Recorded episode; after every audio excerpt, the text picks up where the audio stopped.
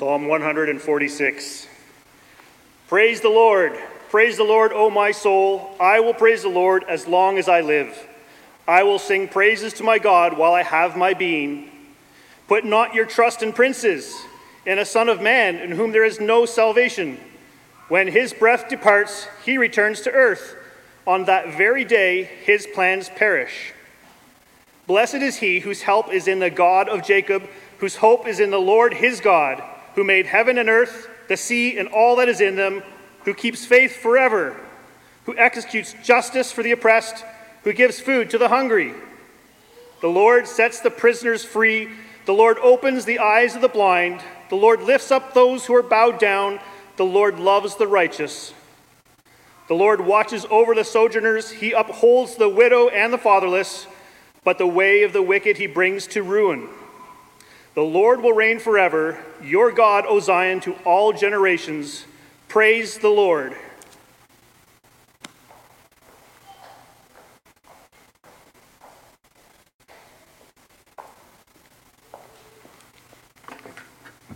Morning, everyone. It's wonderful to be back. Uh, thank you so much to the elders and to Pastor Ben for inviting me. I have great admiration for this church. I have great admiration for your pastor. Um, he usually throws in a free invitation for me to baptize one of my children when I come. Uh, I graciously decline. Uh, this time I, I didn't uh, get that invitation. Didn't know as a Baptist how to receive that, uh, but it's, it's an honor either way to be here.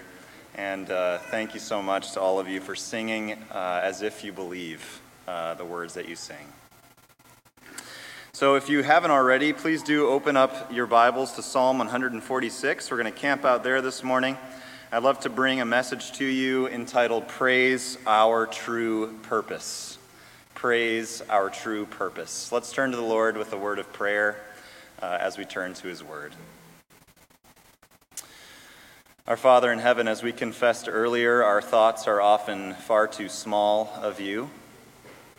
But I pray, Lord, now that as we turn to your word, you would open up our eyes to behold wondrous things about your Son, Jesus Christ, in whose name we pray. Amen. At one point or another, almost everyone asks themselves or wrestles with life's biggest and most important question. What is the meaning of life? And if you haven't wrestled with it, if you haven't asked yourself that question, you should. We need to know what it is that we're all here for. What makes life meaningful? How do I know that my life has a purpose? What gives me a true sense of significance? What gives me comfort when I think about the legacy that I'm going to leave behind? The Westminster Shorter Catechism famously begins by asking this very question. In theology speak, it says, What is the chief end of man? I think in our language, it basically is asking, What's our primary purpose? What were human beings made for? And this is the answer that it gives. Our primary purpose is to glorify God and enjoy Him forever. In other words, life is all about praise. We were made to worship. It's life is about bringing God the maximum amount of glory, which also turns out to be the thing that brings me, myself, the, the greatest amount of satisfaction and pleasure. Now, I know I'm in a PCA church, so most of you have the, that question of the shorter catechism memorized. But we also have to acknowledge that maybe some today, uh, when they heard that answer, they wrestle with it and they're not sure that it provides the right one. But the intellectually honest among us have to at least acknowledge it as a possibility. It at least could be true. Many may have encountered the writings of the late and great novelist and writer David Foster Wallace. I've recently been digging into his life and his works a little bit, and despite the fact that he tragically took his own life, if you listen to him, if you read his his novels, I think he understood a lot about the fleeting and passing nature of this world. He knew that there had to be more. And you may know that before committing suicide, he wrote these famous words In the day to day trenches of adult life, there's actually no such thing as atheism. There's no such thing as not worshiping. Everybody worships. The only choice we get is what to worship. And I think we owe it to Wallace to acknowledge that it's at least possible that we are here to worship God.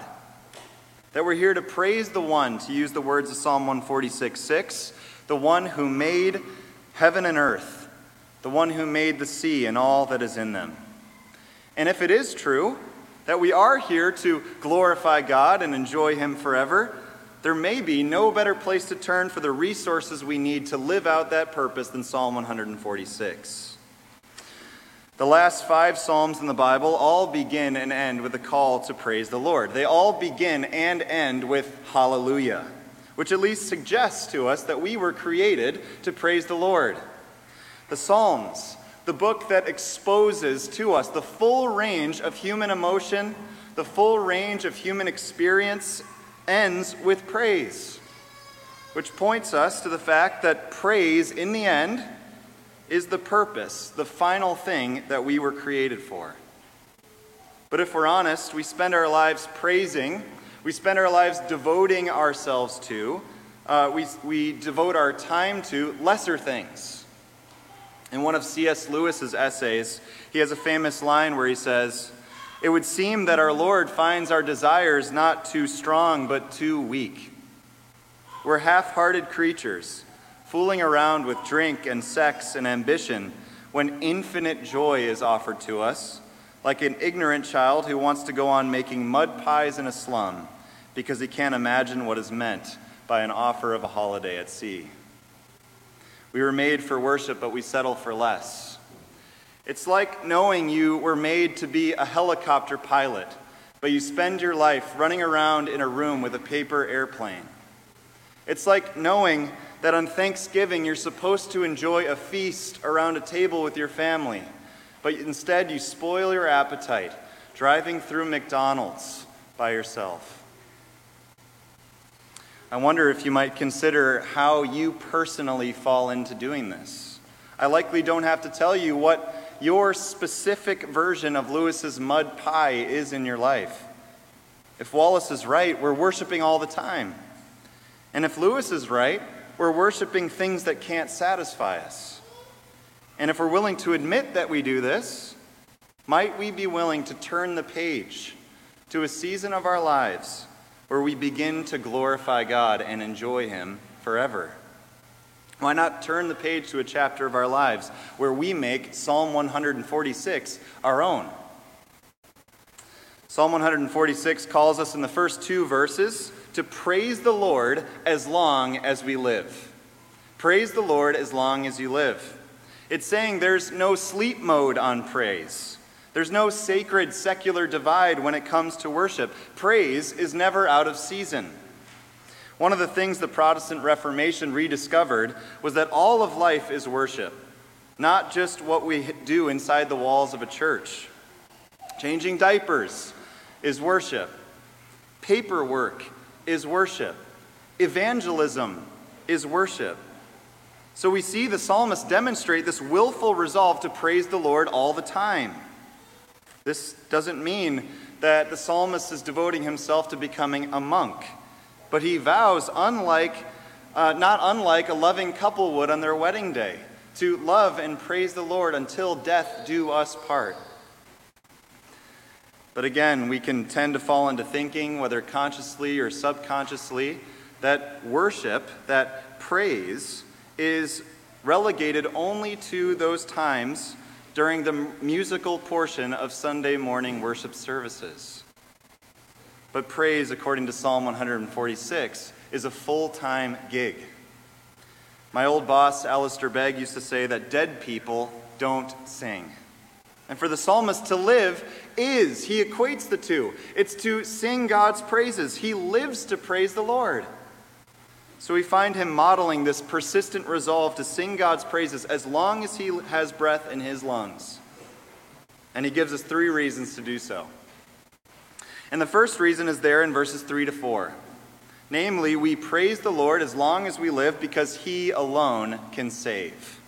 He alone can save. Put not your trust in princes in a Son of Man in whom there is no salvation. This isn't a call that's unique to this section of the Bible. The Old Testament is packed with similar prohibitions. In another psalm, we're told that it's better to take refuge in the Lord than to trust in man. In Jeremiah, the Lord says that the man who trusts in man is cursed, the one who makes flesh his strength, whose heart turns away from the Lord. Well, things won't work out too well for him in the end. In Old Testament times, people pretty much had to de- decide between pledging their ultimate allegiance to the God who delivered his people out of bondage and slavery in Egypt, or to the governments and the pagan nations that surrounded them. In our times, Psalm 146 3 is essentially warning us not to put our trust in the influential, in sources of help, sources of entertainment, sources of pleasure that cannot ultimately save us, can't ultimately satisfy us. We ought not trust in people, places, and things that can't get us through the universal problem of death. I think for us in our culture, our temptation is to gather around us enough big names, enough degrees, enough job titles, enough zeros in our bank account, enough social media followers we project our best selves through these platforms in order to ensure that we'll have a leg up on the competition when it comes to our careers or our relationships, which, at least in part, is to trust ourselves. We can convince ourselves there, if we're surrounded by just the right influential people, we'll be okay. And in so doing, we confuse people with God. But human saviors, verse 4, die. So, how can dead saviors save us from death? There's this great account in the book of Acts where Paul and Barnabas, who were a couple of uh, Jesus' apostles, they were ministering in a place called Lystra. And we're told that in that place there was this man sitting there who was crippled from birth and had never walked. And while Paul was preaching, he looked at that man and he told him, Stand up on your feet. And right away, he sprang up and walked. And what happens next is fascinating. Listen to how those who watched Paul do this respond. When the crowd saw what Paul had done, they lifted up their voices and said, The gods have come down to us in the likeness of men. Because of what they saw Paul do for that man, they concluded that he must have been a god. When the apostles heard of it, the text tells us they were outraged. They tore their garments and rushed out into the crowd, crying out, Men, why are you doing these things? We also are men, just like you. We bring you good news that you should turn from these vain things to a living God. Sound familiar? Right at the end there, he quoted from Psalm 146 6, calling them not to put their trust in princes but to turn instead to a living God who made the heaven and earth and the sea and all that is in them. You may have read C.S. Lewis' Chronicles of Narnia, and in the final, in the final volume, in the last battle, you'll know that there's this ape who uh, befriends this donkey, and they find this lion skin, and, and the ape covers the, the donkey with the lion skin, and they're able to deceive all of Narnia that he indeed is Aslan. And I think the job of the preacher, the job that you see Paul doing here, is to plead with the people uh, that to worship alone, the true Aslan, to follow the only true one that can save, the one who created Narnia, the one who created the heavens and the earth, to worship him alone. Paul says, I'm not the one who actually made that lame man walk. So please redirect your praises to the one who did. We need to ask ourselves where we find ourselves directing our praises, where we put our trust, who or what we lean on in moments of vulnerability, what we think about in moments of boredom, what we turn to in moments of fear. Because I think we can tend to fall into a similar temptation as the people of Lystra. Puritan Thomas Watson once wrote that to glorify God is to set God highest in our thoughts. What tier does the God who made the heavens and the earth rest on the shelves of your thoughts. We need to watch out. Because in a culture like ours, when we see certain athletes or actresses or certain preachers, even, what they're able to do for us, what we see ourselves doing for us, can either consciously or subconsciously put our trust in them. We can elevate them in our thoughts above God.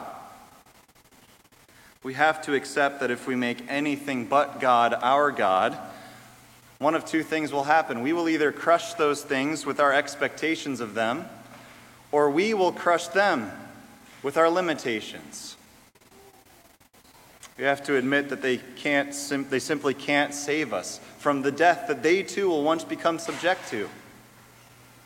I recently took my son fishing, and I met a woman who, who was passing by who told us that she decided for herself that she was living to 124 years old.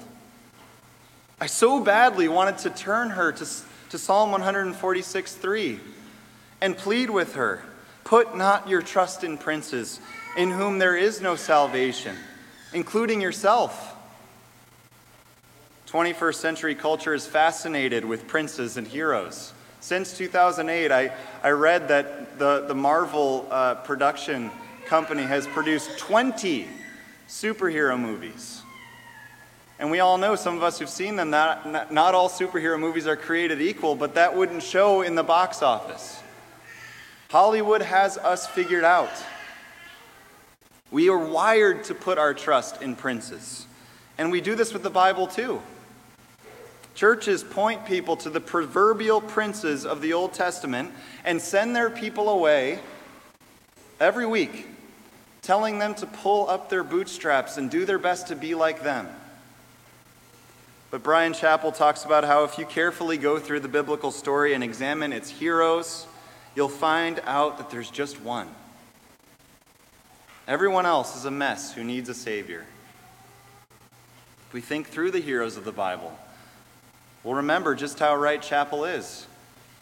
Abraham was a liar and a coward, Jacob, a cheater and deceiver.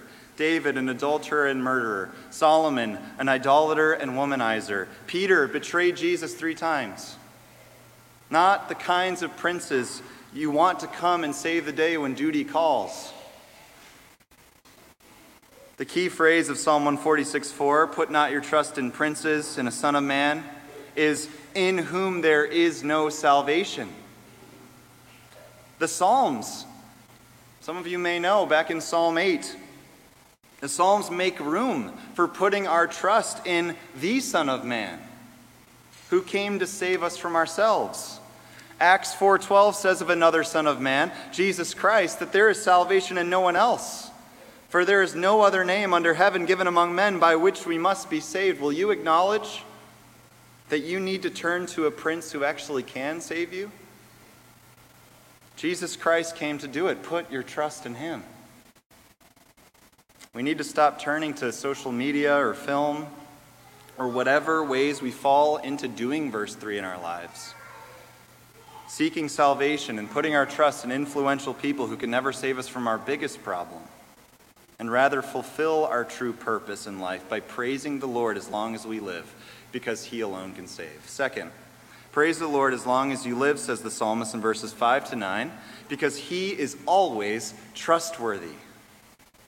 As I was thinking about praise and what it is and what it looks like in our day to day lives, I came to realize that praise is equal part celebration of what God has done and equal part anticipation of what He's coming to do.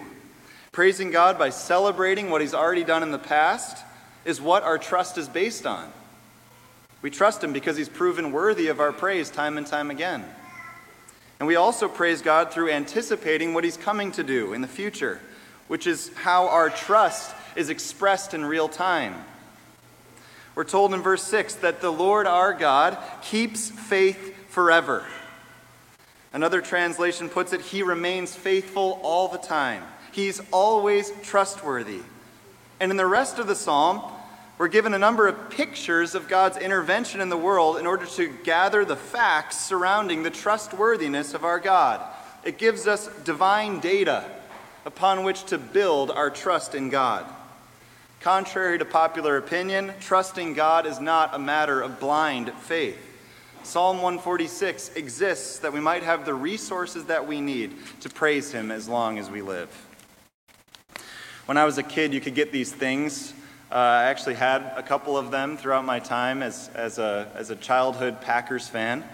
Uh, you could get these things called fat heads. You guys ever seen these things, fat heads? They're basically giant stickers that you could stick on your man cave or your, or your bedroom wall of, uh, that were life size pictures of athletes. And I was surprised to find out that you could actually still get a fat head today. And uh, they've expanded their, their portfolio a little bit, and you can get a fat head of Loki or Baby Yoda or whatever it is that you might like.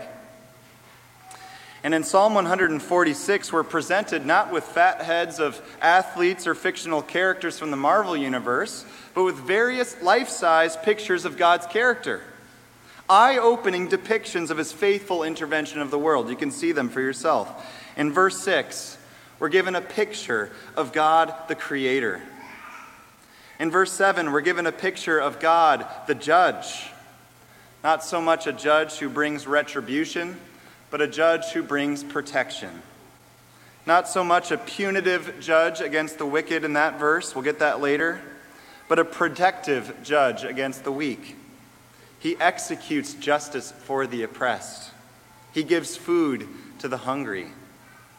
At the end of verse 7, he's God the liberator. God sets the prisoners free. And the psalmist doesn't stop there. He puts biblical fathead next to biblical fathead on the walls of history through the words of Scripture that we might see the wonder and might of God. In verse 8, he's God the healer. The Lord opens the eyes of the blind. The Lord lifts up those who are bowed down. In verse 9, he's lover. He's protector of widow and orphan. He's the destroyer of the wicked. At the end of verse 6, the psalmist tells us that God keeps faith forever. In verses 7 to 9, he shows us.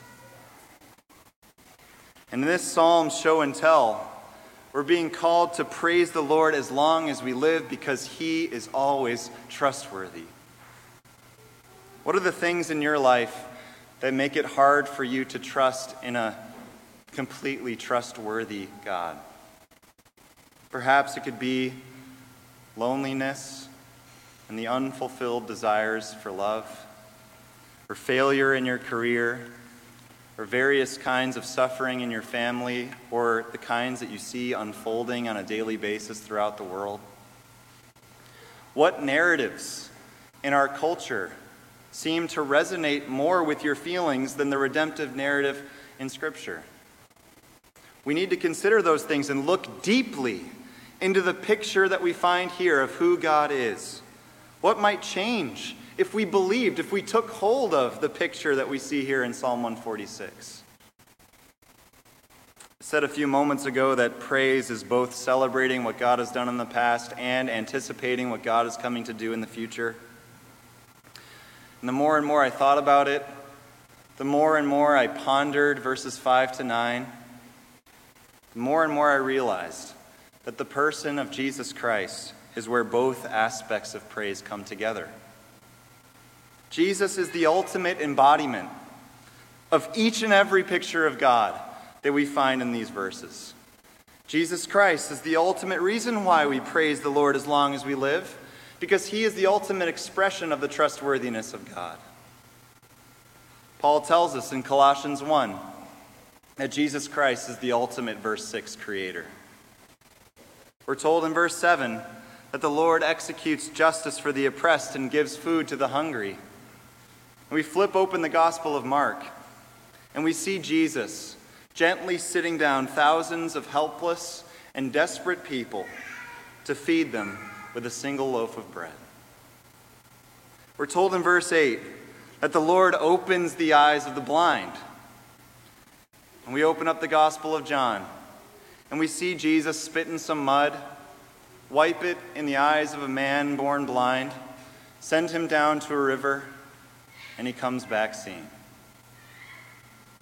And again in verse 8, we're told that the Lord lifts up those who are bowed down. Another translation has it, He raises them up. We're told that the Lord loves the righteous.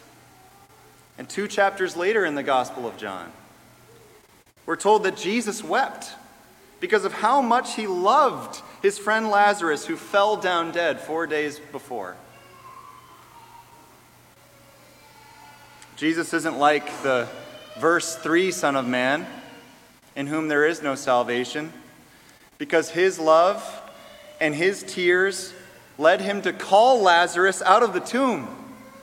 He lifted up his friend who was bowed down in death. Jesus proved time and time again that the Lord keeps faith forever.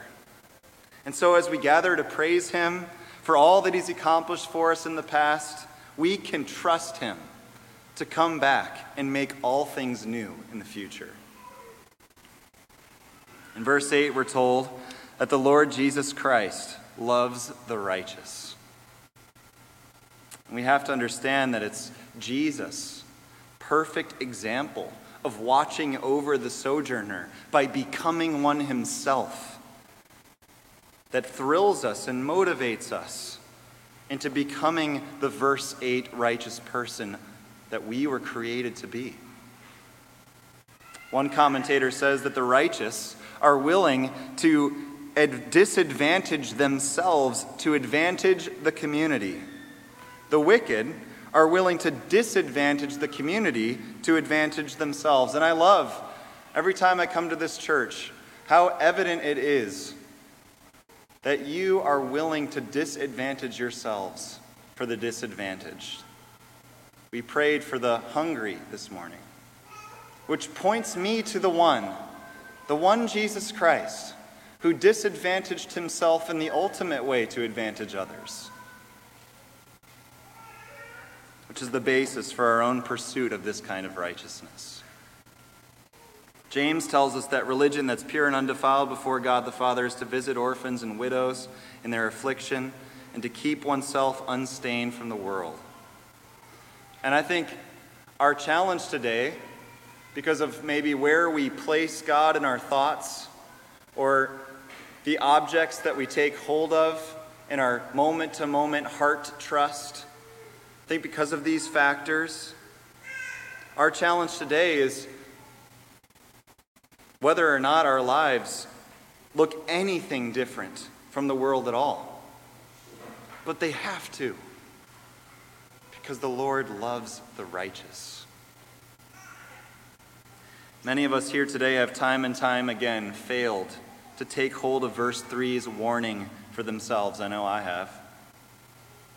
We know there's no salvation in the princes we find ourselves trusting in, but we turn to them time and time again. Because we know deep down that we have to worship something. We have to throw ourselves in devotion to something greater than us. In fact, David Foster Wallace says so in the rest of his quote that I shared with you earlier. He says the compelling reason for maybe choosing some sort of God or spiritual type thing to worship is that pretty much everything else will eat you alive. If you worship money and things, if they are where you tap real meaning in life, then you'll never have enough. It's the truth. Worship your body and beauty and sexual allure, and you'll always feel ugly. And when time and age start showing, you'll die a million deaths before they finally grieve you. Don't put your trust in princes, these influential objects, says the psalmist with Wallace, because in them there is no salvation. But instead, praise the Lord as long as you live, because the Son of Man, whose breath did once depart from him, verse 4, and entered into the heart of the earth, is still alive, proving in his resurrection that he can save. And he will come again to prove just how faithful God is, to save the righteous, to destroy the wicked. For there is no other name under heaven given among men by which we must be saved. And finally, verse 10 we praise God as long as we live because he will reign forever. Here, the psalmist dips his brush in the most contrasting of colors. Here, he contrasts the Lord, who reigns forever, most dramatically with the prince from verse 3, whose plans perish in the dust. There is no salvation in princes, in influential people who will one day die. But, verse 10, the Lord will reign forever. Your God, O Zion, to all generations. Here, Zion is used for the people of God throughout the ages. Whoever, verse 5, takes hold of the God of Jacob as their help, whoever makes the Lord their God their hope, will forever be one of God's holy people. Zion is a people who always have a king in whom to put their trust, a people who will always have a God to praise throughout all generations, a God who proved in Jesus Christ that not even death can ever stop him from reigning on his throne. And let me ask you, what thought is there? What better thought is there than the one we find here in verse 10? to help you live out your purpose of glorifying God and enjoying Him forever. Because in order to enjoy God and glorify Him forever, He has to be the kind of king who will reign forever. Throughout the New Testament, we're told to set our minds on things that are above, not on things that are on earth, which is at least in part what worship is. And we're told that the only reason to do so is because that's where Christ is. The one who's going to come again. Christ, who is your life. He's going to appear, and when he does, you also will appear with him in glory. So start setting your minds on him. We're told not to look to the things that are seen, but to the things that are unseen. Why?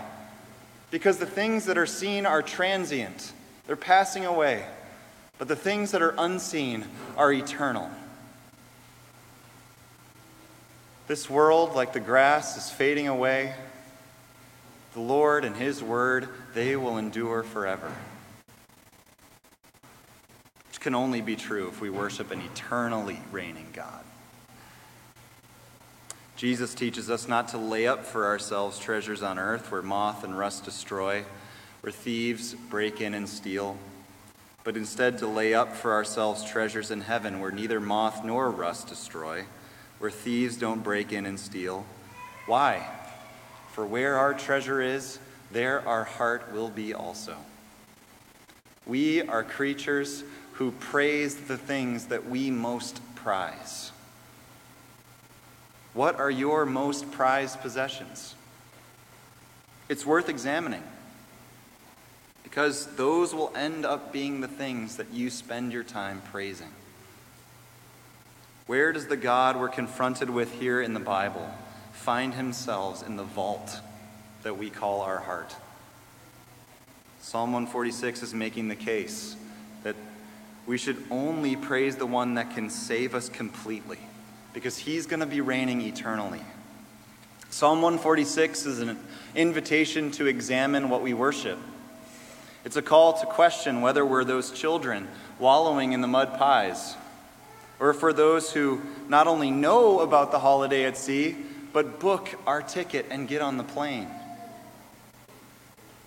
I wonder if you'd take time this afternoon and throughout this week to talk with others in the church or people in your friend groups about whether your life is filled with the kind of worship that eats you alive or the kind that helps you fulfill the purpose for which you were made.